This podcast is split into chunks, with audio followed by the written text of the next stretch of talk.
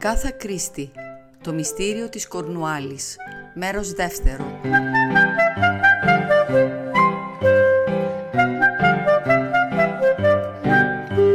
Ο Πουαρό υποκλήθηκε στην κυρία Πέγγελη που έφυγε και επέστρεψε σκεπτικό στην καρέκλα του. Ωστόσο δεν ήταν τόσο απορροφημένος που να μην προσέξει τα δύο φτεράκια από τον Μποά που είχαν κόψει τα ανήσυχα δακτυλά της. Τα μάζεψε προσεκτικά και τα πέταξε στο καλάθι των αχρήστων.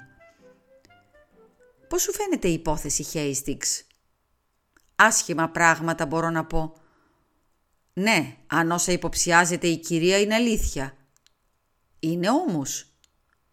Αλίμονο σε κάθε σύζυγο που παραγγέλνει ένα μπουκάλι ζυζανιοκτόνο στις μέρες μας.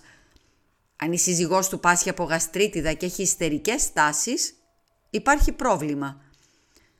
Αυτό πιστεύεις ότι συμβαίνει. Ε, βουαλά. Δεν ξέρω, Χέιστιξ. Αλλά η υπόθεση με ενδιαφέρει. Με ενδιαφέρει πολύ. Διότι βλέπεις, δεν έχει τίποτα το πρωτότυπο.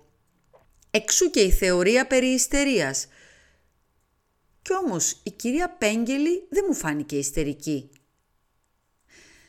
Ναι, αν δεν κάνω λάθος, έχουμε να κάνουμε με ένα πολύ θλιβερό ανθρώπινο δράμα. Πες μου, Χέιστιξ, τι συναισθήματα πιστεύεις ότι τρέφει η κυρία Πέγγελη για το σύζυγό της;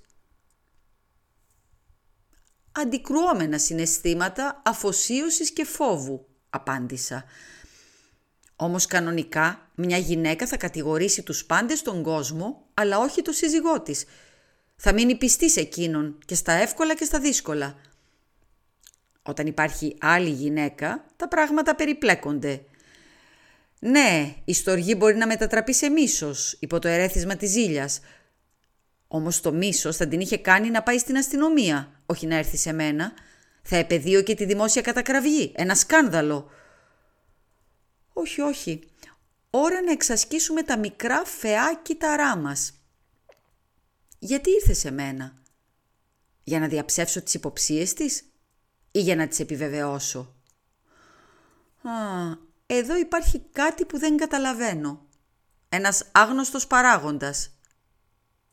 Μήπως είναι εξαιρετική ηθοποιός η αγαπητή μας κυρία Πέγγελη; Όχι, ήταν ειλικρινής. Θα έπαιρνα όρκο ότι ήταν ειλικρινής και γι' αυτό μου κίνησε το ενδιαφέρον. Κοίταξε τα τρένα για το Polgarwith, σε παρακαλώ.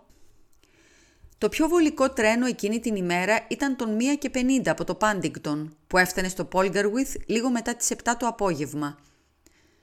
Το ταξίδι δεν είχε απρόοπτα και χρειάστηκε να ξυπνήσω από τον ελαφρύ ευχάριστο ύπνο μου για να αποβιβαστώ στην πλατφόρμα του μικρού άχαρου σταθμού.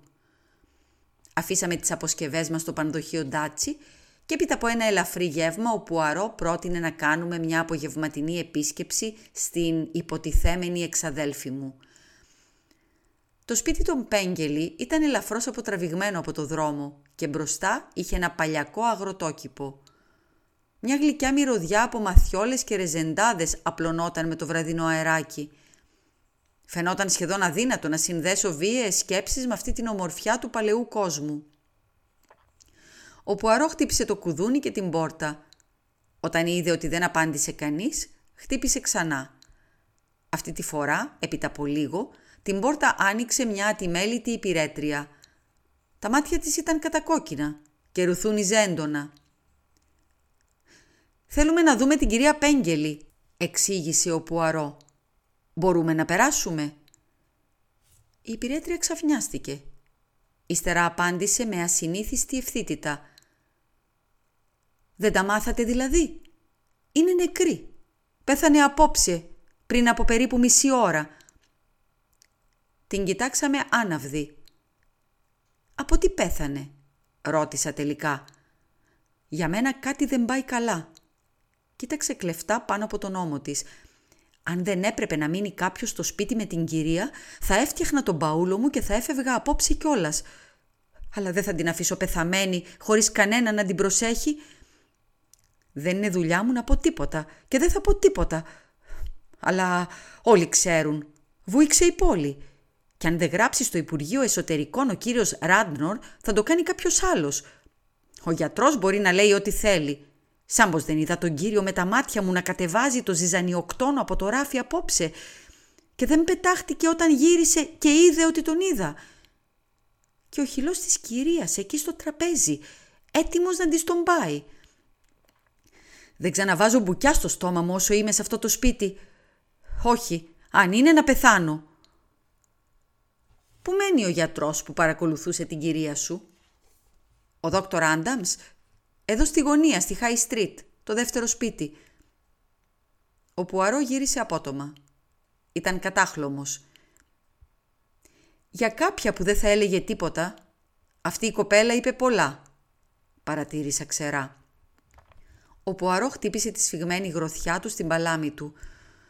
Ανόητος, εγκληματικά ανόητος ήμουν Χέιστιξ.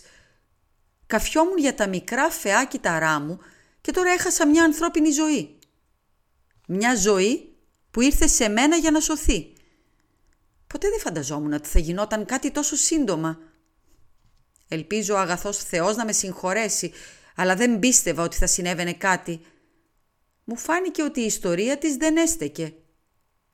Φτάσαμε στου γιατρού. Ας δούμε τι μπορεί να μας πει.